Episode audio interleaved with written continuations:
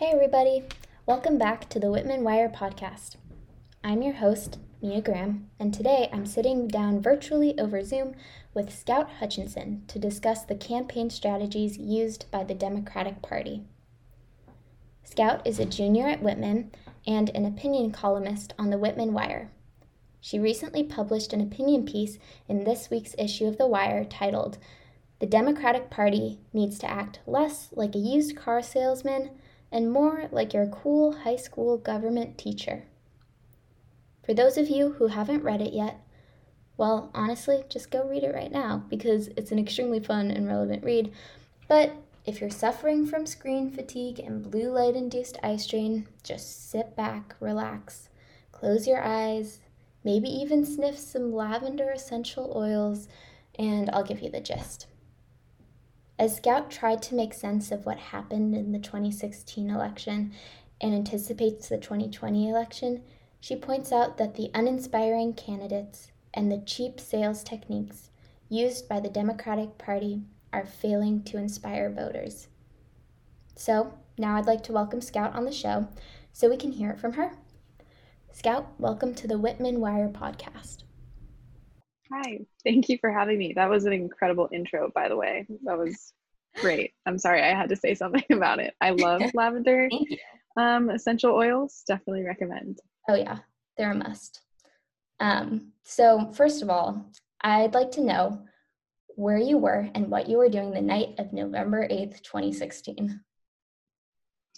Um, so I actually I remember this night very, very clearly because I was kind of just in my room. I decided not to partake in like my family's watching of everything that was going on. And funny enough, I actually have a Snapchat memory from when that was happening because I was just sitting there refreshing the page or even on Snapchat because Snapchat also had the delegate numbers and my dog was in bed next to me and I remember taking a photo of my dog just sleeping soundly and being like when you're a dog and you have no idea what's going on um, so I I get to have that memory every single year on that day so mm-hmm. it was definitely an interesting time I was also 16 in high school. Obviously, I was not a voting age. Um, so it was definitely a very interesting thing to be a part of because I got to see something that truly I had like no control over, which I thought was interesting. Definitely. It's really hard to not be able to vote and watch those results come in. Mm-hmm. Um, and how nice would it be to be a dog during that? Yes, but that's what I was thinking the whole time. I was like, gosh, wouldn't I just be? I would love to have no care in the world, just sleeping right now. it's a good life. Um, so, what do you think happened that night for our country?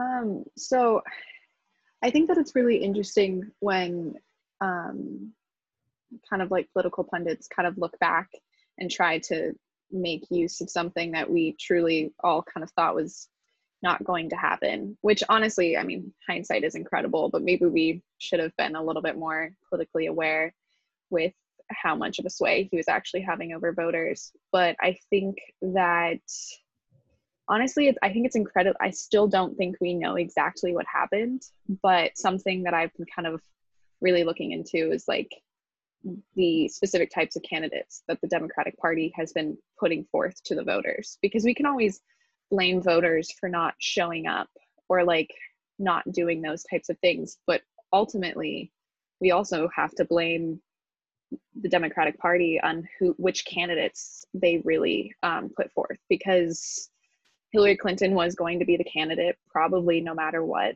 like yes she did get a lot of the votes during primaries but even with the amount of support that bernie sanders had there was pro- there was no way that they were not going to choose Hillary Clinton. So I think that I really just wanted to kind of put that into like the forefront of my writing because I think that we're starting to see a very similar thing going on. And I'm really hoping that there's a different outcome this time personally, but I still think that we haven't quite learned from our mistakes mm-hmm. of like how to inspire voters. Mm-hmm. Um, so I think I think the biggest thing is like people just did not want to vote for that for Hillary Clinton. So right. definitely. those are great points. Um, so uh, you say in your article, and I'll quote here all of this is justified by the idea that most voters are not interested in politics. The argument is condescending, misleading, and leads to an extremely elitist reputation for the Democratic Party. End quote. So, can you explain this view a little bit um, and how it manifests in, let's say, Joe Biden's campaign? Yeah, definitely. So I think kind of when I was approaching um, this, I saw kind of two different, specifically, I kind of wanted to write this article kind of with the uh, De- Democratic National Convention, the DNC, and then also this um, these campaigns on social media that we've seen, like hashtag Never Trump or hashtag Settle for Biden, kind of working in tandem with each other of like the reaction of a nominee that people, especially young people, um, he's definitely appealing to the moderate Democratic vote, but especially for young people, just isn't that inspiring for us. Um, and so I kind of like looked at it of like okay so what's the first thing that the democratic party should do when trying to appeal to voters? And it's like the first thing is find a candidate that appeals to voters. Well he only appeals to one specific type of voter so what's the second thing that we can do? And i think that i kind of saw two things that they were trying to like kind of inspire voters and get this type of emotional reaction out of them. So there's like two outcomes and it was like like an intense policy platform that no one understands that you can kind of um, you can kind of you find on their website which there's also been a lot of issues with that of it not being up to date stuff like that. Just an extremely intense platform. And then at the dnc there was these one sentence mission statements that really honestly when i was watching i felt like i got no information about his platform. And it was not that inspiring to me personally.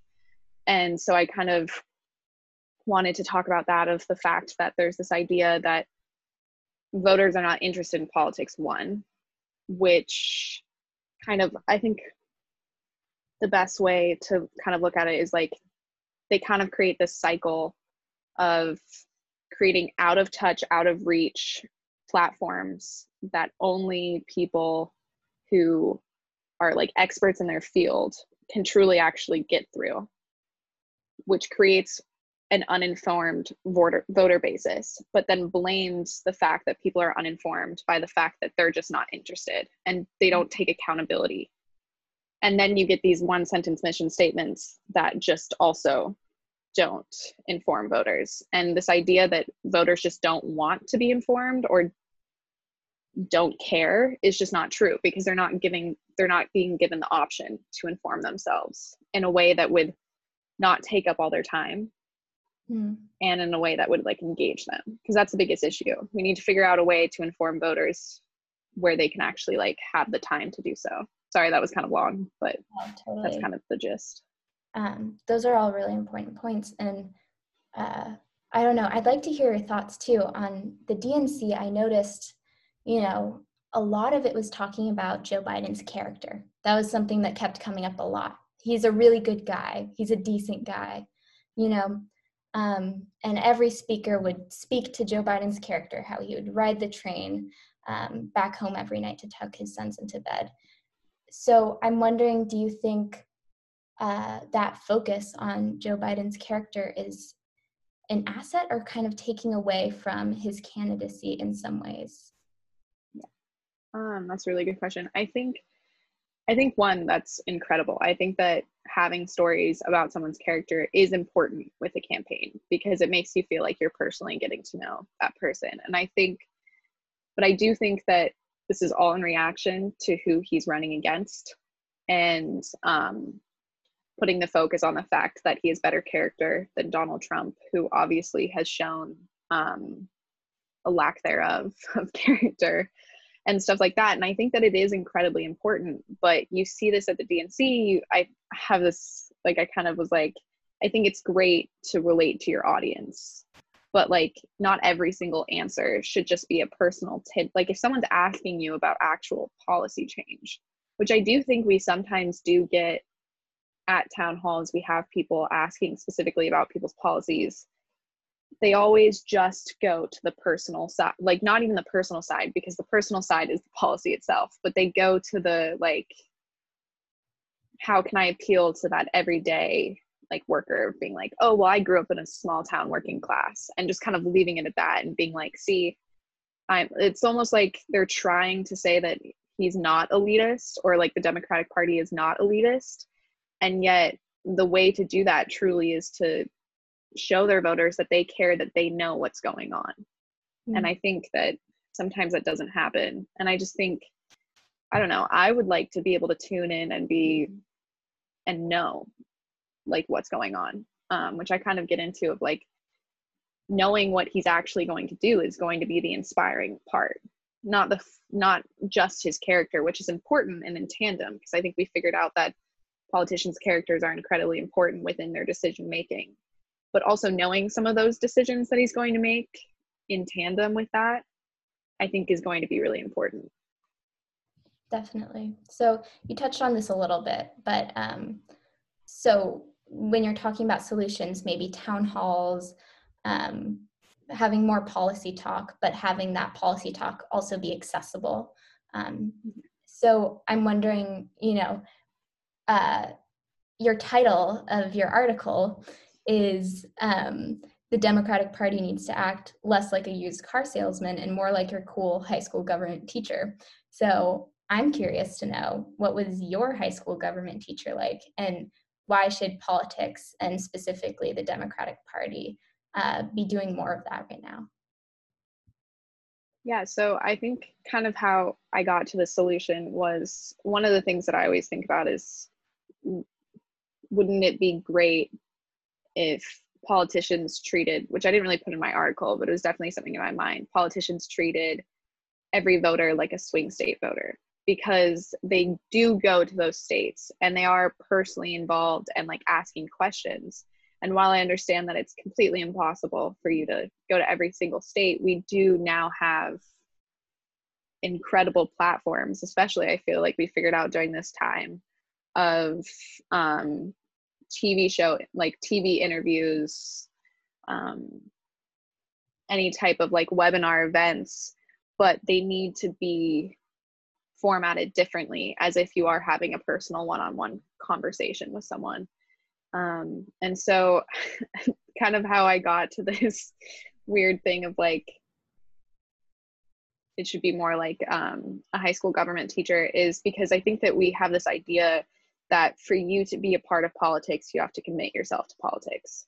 You have to go to school like you have to go to college and you have to like be a major in political science or you have to be like the Leslie Knopes of the world that that's the only thing that they care about and like that's the way that you participate in politics which is just not true.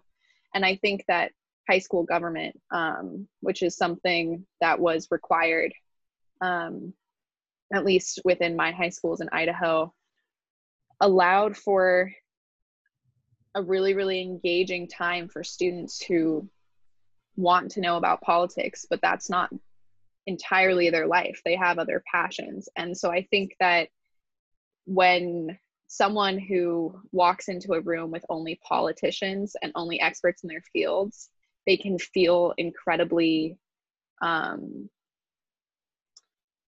it's an incredibly like and when i say elitist i do mean wealth as well but i also just mean elitist in the mindset of like education and the way that we kind of view education. It can be a very elitist environment and it is very hard for people to um, engage and feel as though their thoughts are worth just as much as like someone else's thoughts.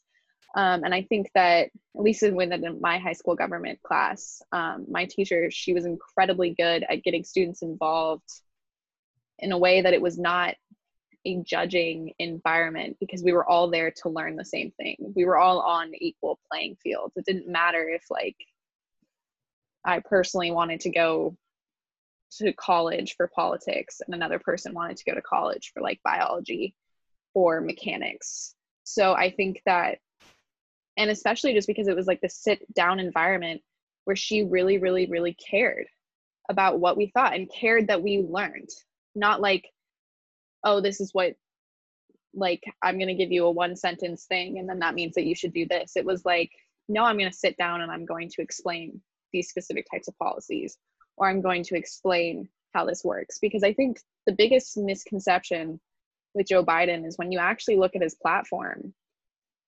he especially like his climate change platform these are some of the biggest i hate to use this word because they should be normal but radical changes. Like he has a lot of major radical changes that I think if people knew about, especially with all the stuff that's going on, they would become invigorated by, oh my gosh, he has a solution that could actually like affect because it's now like life or death. It's like could affect my life. And so I think that instead of just being like he rode the train all the way home which is an incredible feat and amazing on him but like no no no this is what he's actually going to do. This is how my policies which might be national are going to affect you personally because i think that there's this like personal disconnect within national politics. National politics is just a large local government because each policy does affect everyone. People make it seem like policies don't affect you. Every single policy will affect you in some way shape or form. So i think that in a long-winded answer i think that the way that the feeling that i had in my government class um, was just the fact that every single student was engaged no matter what they wanted to do in their lives. And we actually got to learn and grapple with topics. And my gov teacher was there for every single person and like just wanted us to be in an engaging environment of politics, which honestly led to very, very high expectations about how the political process within citizenship should work. Mm-hmm. That there should be this engagement. Because to be quite frank, they work for us. Mm-hmm. Like, we, like, that's the way that this works. Um, so I think that it kind of set high expectations that one liners just don't work anymore or comparing yourself to Donald Trump just doesn't work anymore because something that I kind of um, disagree sorry this is kind of long but disagree with my dad on is like he's like we just need someone um who like is better than Donald Trump which is very very true but I also think we also need to higher our expectations because our low expectations are what got us here in the first place. So I think that just going back to like that little inch above that we were is just not going to work anymore. We need to set our expectations high. So, yeah. Thanks for that. That was really well put. Um, Sorry, that was incredibly long. Um, but great. yeah, it's great. Um, so it sounds to me like, you know, it's not just about the Democratic Party or Joe Biden's campaign. It's also about us as citizens and how to engage in politics because, mm-hmm. um, you know, the US has a very uh, character driven politics. Like we elect one person and, and whether we like them or not, like charisma is a huge part of it, you know, but that's not everything. Um, and I really appreciate how you've been highlighting that being a good citizen means being engaged in policies because policies are are what changes the world. Um, yeah, and so. it's first and foremost the party's responsibility to make those policies accessible, and I think that we need to start um, kind of like forcing them to do so. Um, I would be interested also, like I think that it's really cool that because like when I was writing this, um, I kind of started with the title because it was something that just came to mind off the cuff. But I'm glad that it personally related to you as well on um, your government teacher. Um, so that's that's really really cool. No, I had the um, coolest government teacher. I don't know what it is about high school government teachers, but they're so fun. Um, and I wish, yeah, I definitely wish, you know, town halls were were more like my government class for sure. Yeah, because um, if you ask a question to your teacher, they can't just be like, I too grew up in a small town working class family. Um, so I understand and then just like move on. Like just like and they're so good at it. That's where the charisma comes into play. Because yeah. you're kind of just like, wait, nothing was answered. So yeah. Yeah. For sure. Yeah. I also like as citizens we should be demanding real answers. I like that. Yeah, definitely. Um, Definitely. do you have any last thoughts you'd like to share about Um, about the election in general? Um, I think one thing is um, kind of the reason why I was talking about all this. I still think that with all of these issues that we need to like fix and the Democratic Party needs to address, by no means am I trying to disincentivize um, any type of political participation with the parties that we have right now, because I do think that it's still incredibly important to like vote. And I think that this is just another thing that hopefully they can start to fix during the election so it does incentivize voters because I am seeing a lot of commonalities. Um, it seems as though this time we're starting to realize how important it is to like hashtag settle for Biden. Um, it would have been nice if there was a hashtag settle for Hillary Clinton uh, four years ago. Um, but I think that after this election, we have to get through this election. But after this election, I think that hopefully the Democratic Party or the Republican Party as well realize that they need to, that we're starting to have high expectations um, and that we don't want to settle anymore. But it is still incredibly important right now to settle or also look at the platforms because I think that the hashtag settle for Biden campaign would be less of a huge following if his platforms were out there because I think that people would realize that while there might be some things that they disagree with him on, he has a lot of change that isn't settling, it's saving people's lives. So I think that that's also incredibly important. And, also- realizing that, oh, go, go, go. go ahead. Oh, I was just going to say, and realizing that um, while we like to say that the president is one political figurehead, it's not. It's a group of people, and it's also um, who we elect for Supreme Court justices, stuff like that, um, which maybe you guys will be. Hopefully, I'll be maybe sending something out on that and stuff like that. But I think that just, yeah, Democratic Party needs to realize that maybe people wouldn't be settling if they were actually telling us their platforms. and and remembering you know that politics doesn't stop after the election we're still here we're still going to hold government accountable um, so it's just knowing which candidates that we can go to that will listen to our demands Yes, definitely. In which candidates will then listen to overall activist demands as well. This is just one step. it is. Well um, thank you so much for being on the show. I appreciate all your insights and your thoughts. Um, again if you haven't read her article already make sure to go read scout's article in issue two of the wire. Um, and yeah that about wraps it up. Thanks for talking with me scout Yeah, of course. Thank you so much for having me on. I can't wait to listen to every podcast that you do. thanks all right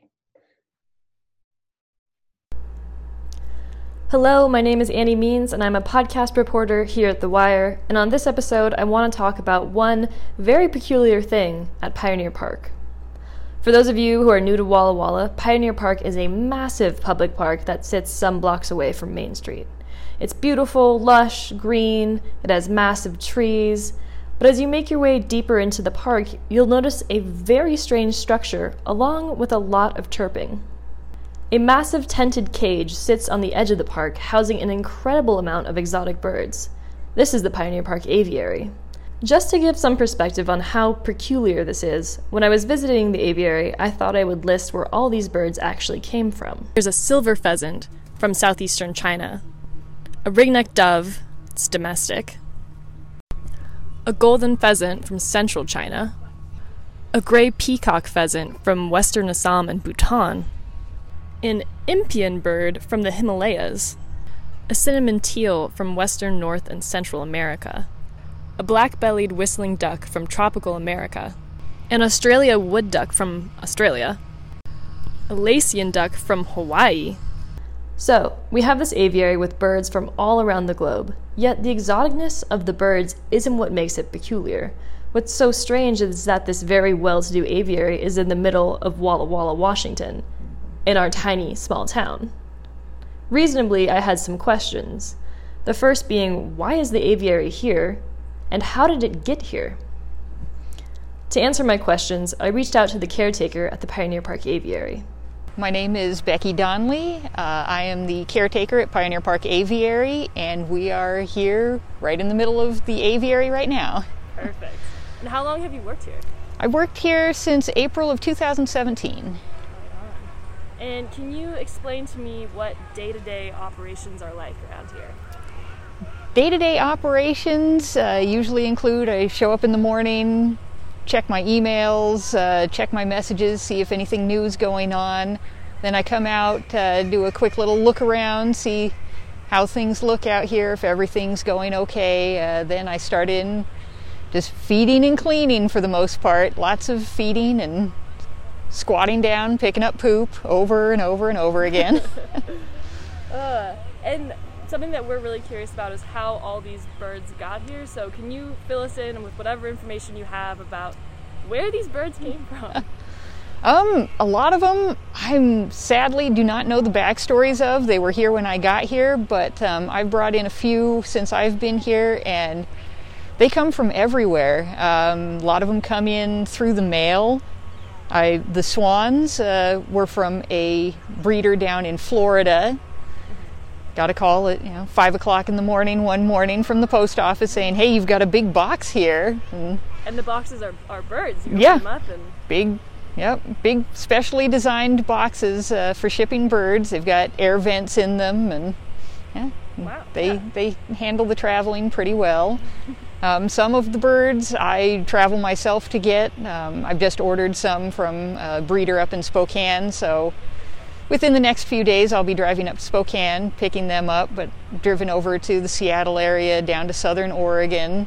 It's, it's a little less stressful on the birds, I think, to pick them up in a car than have them shipped through the mail, so I try to do that whenever possible. Perfect. I'm also curious, do you ever get donations of birds from the community, people reaching out to say, hey, I've got these exotic birds. I don't know where to put them. I do actually. I've got um, I have a red golden pheasant right now that somebody donated to us. The uh, two blue peacock hens or peafowl hens that are in there right now were donated. Um, and there are some canvasback ducks that were donated by the Canvasback Winery. they come by from time to time and go, oh, the, those are our ducks. And you could you tell us about the history of this aviary and how this place was built, why it was built, where did the birds come from?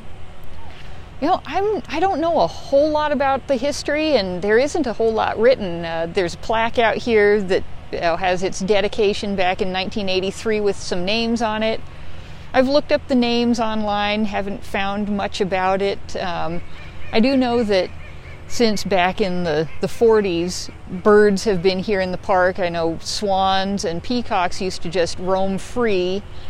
Uh, then, I don't know, something happened. They decided to build an enclosure to keep them safe, I think. Uh, it said back in 1982, the Lionesses Club raised $90,000 to build the aviary, and that's that's how it all started. Yeah. And can you fill me in on the Lionesses Club? I've heard of the Lions Club, but what is this organization?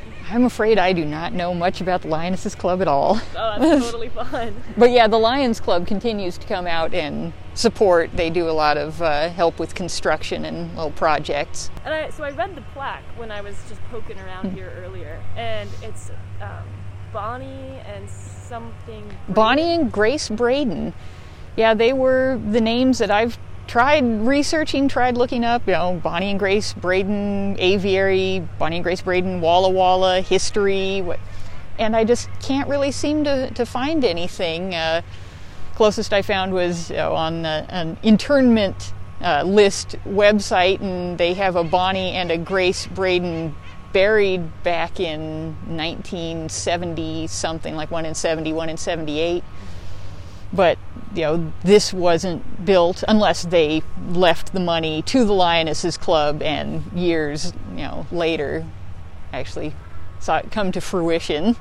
I sought out the plaque that Becky mentioned to see if I could learn anything more.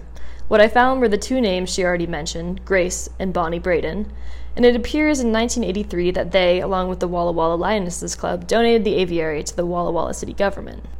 Apart from that, the plaque didn't reveal much, so I went where any reputable journalist goes for information to Google. Google, however, also proved to be unfruitful. So I reached even further and went to the Whitman archives.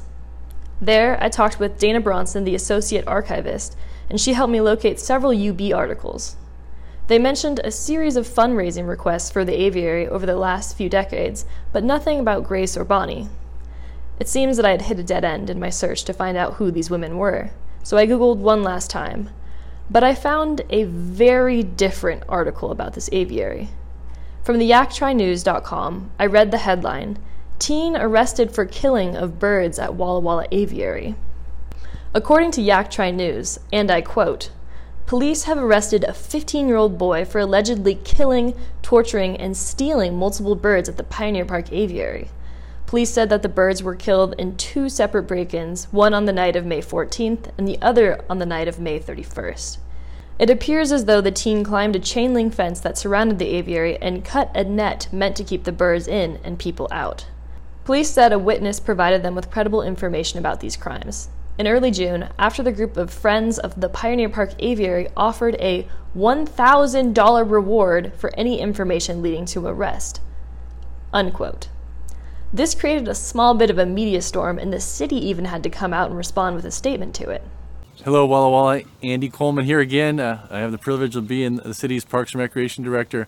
Uh, uh, we're here today at the aviary, which I know most of the community is aware.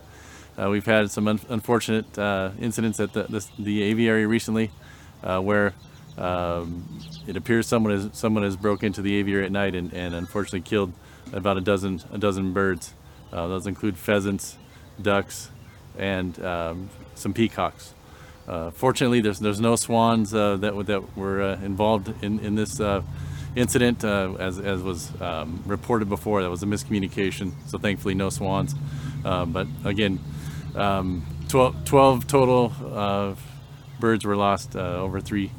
There's three separate incidents of, of break-ins recently. So it's definitely sad. We, we realize how, how important this facility is uh, to the community. There's been an outpouring of support um, from from those uh, who who heard about it and are concerned and, and want to help. So so thanks to Walla Walla, uh, I've spent a lot of time on the phone receiving uh, people uh, people's calls who want to assist uh, with the efforts. And so a little report on that is that to date, um, thanks to a, a, very substantial donation from Mr. Mike Murr and his wife Eva.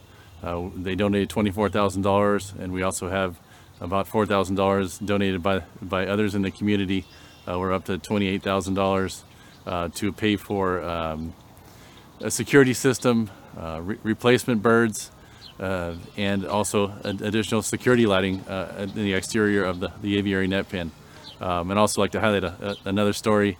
Um, a, a, young lady, 11 year old, named Ava Ford and her her uh, neighborhood has has sold um, wristbands she made and, and, and collected donations uh, for the aviary, and each donor got a, got a wristband that, that she made. So.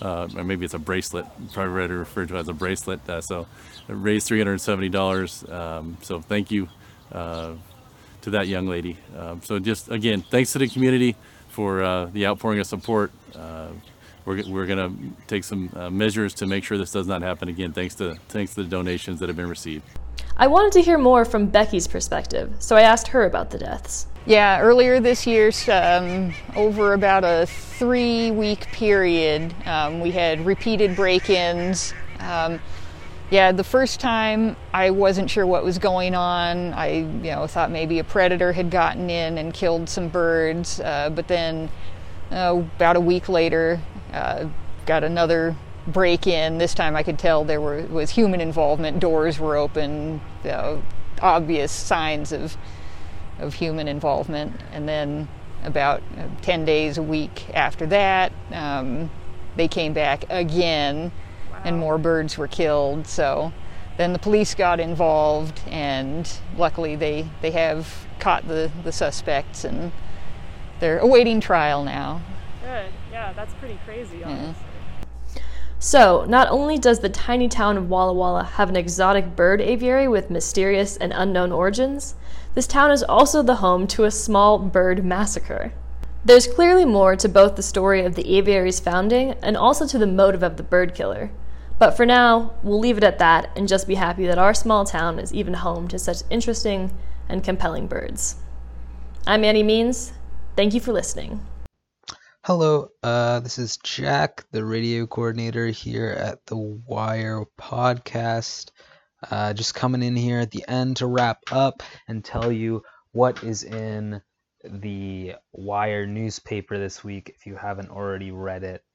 Uh, first up, we'll do news. Got an article from Grace Jackson about the Whitman bookstore and how it's to be run by a big box bookseller.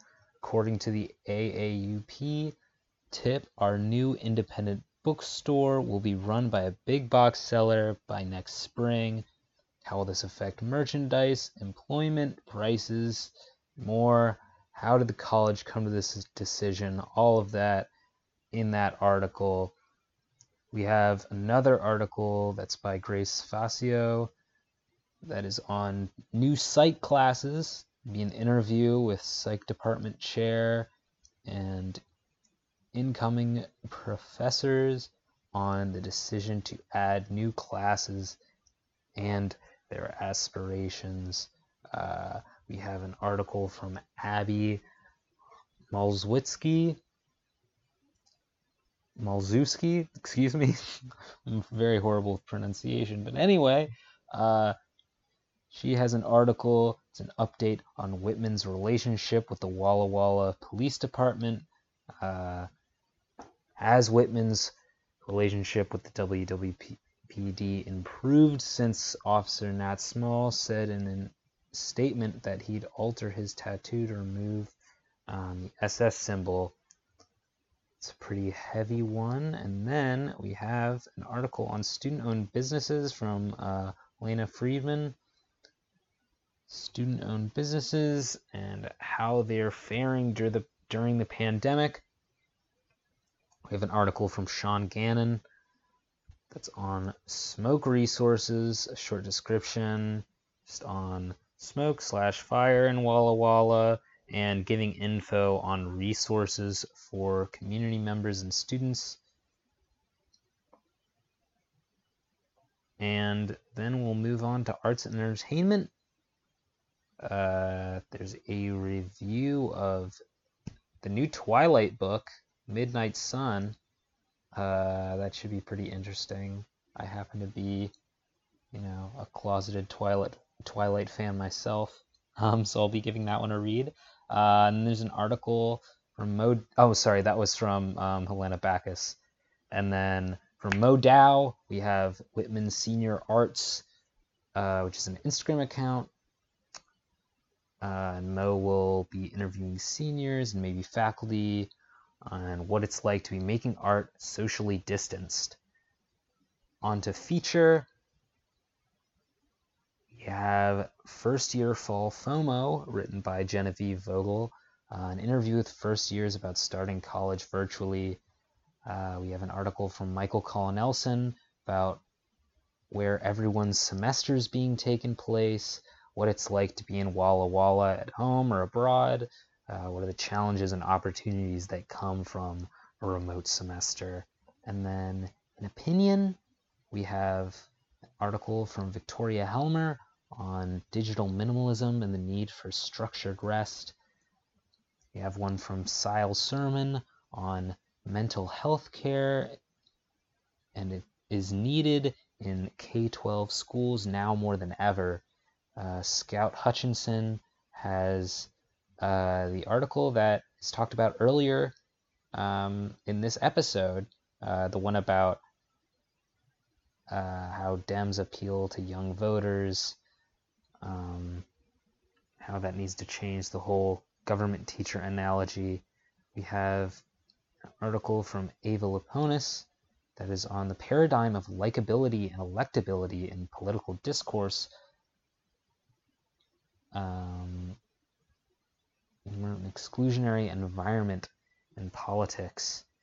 Uh, so, related stuff there, of course. In sports, we have uh, an article from Tate Kadang on athletics Instagram, Whitman's athletics Instagram controversy and reactions from alumni.